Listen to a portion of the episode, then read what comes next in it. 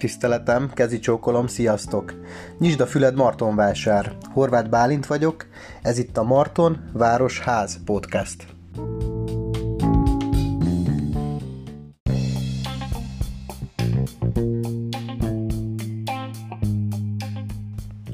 Városháza Info a mai MVH podcastben. Hírek, közérdekű információk, beruházások, tervek és döntések. Első kézből, vagyis szájból a városházáról.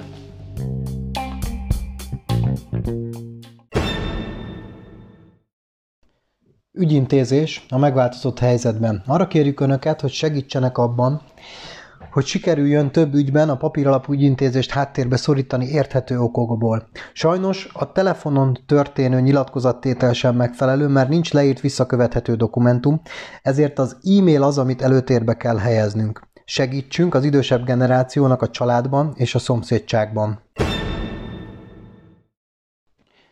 A martonvásári járványügyi helyzetről a következőket tudom elmondani önöknek.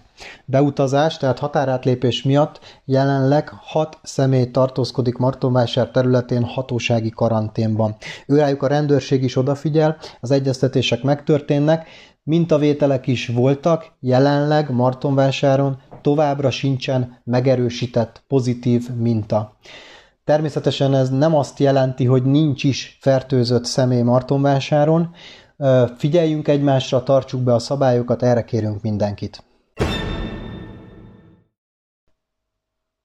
A közétkeztetési szolgáltatás zavartalanul működik azok számára, akik azt eddig is igénybe vették. Változás, hogy mostantól házhoz is rendelhető a gyermekek számára a becsomagolt étel, melynek díja 100 forint. Ezt az önkormányzat a támogatás arányában szintén finanszírozni fogja.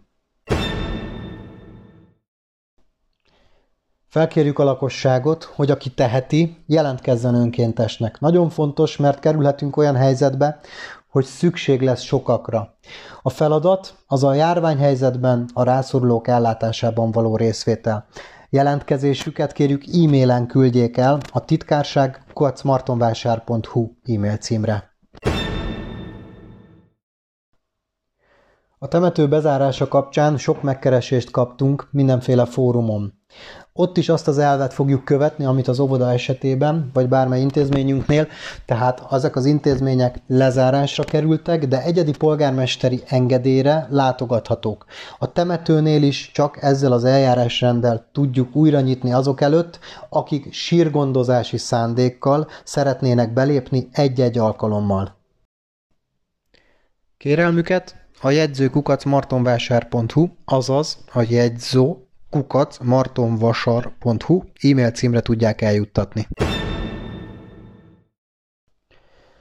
Lakossági maszk igénylésüket a martonmaszkja kukac gmail.com e-mail címre, azaz a martonmaszkja kukac gmail.com e-mail címre tudják elküldeni. Mértékletességet kérünk szépen mindenkitől, családtagonként maximum egy maszkot igényeljenek. Ezeket az igényeket a lehetőségekhez mérten tudjuk kiszolgálni. Nagyon szépen köszönjük a rengeteg önkéntes varrónőnek, közreműködőnek, hogy segítik a lakosságot is maszkhoz juttatni. Tájékoztatjuk Önöket, hogy a veszélyhelyzet ideje alatt a kis helyi buszjáratot az azt igénybevevők ingyenesen használhatják. Közösségi oldalamon megtalálják a podcast linkeket facebook.com per Horvatöhö Balint oldala.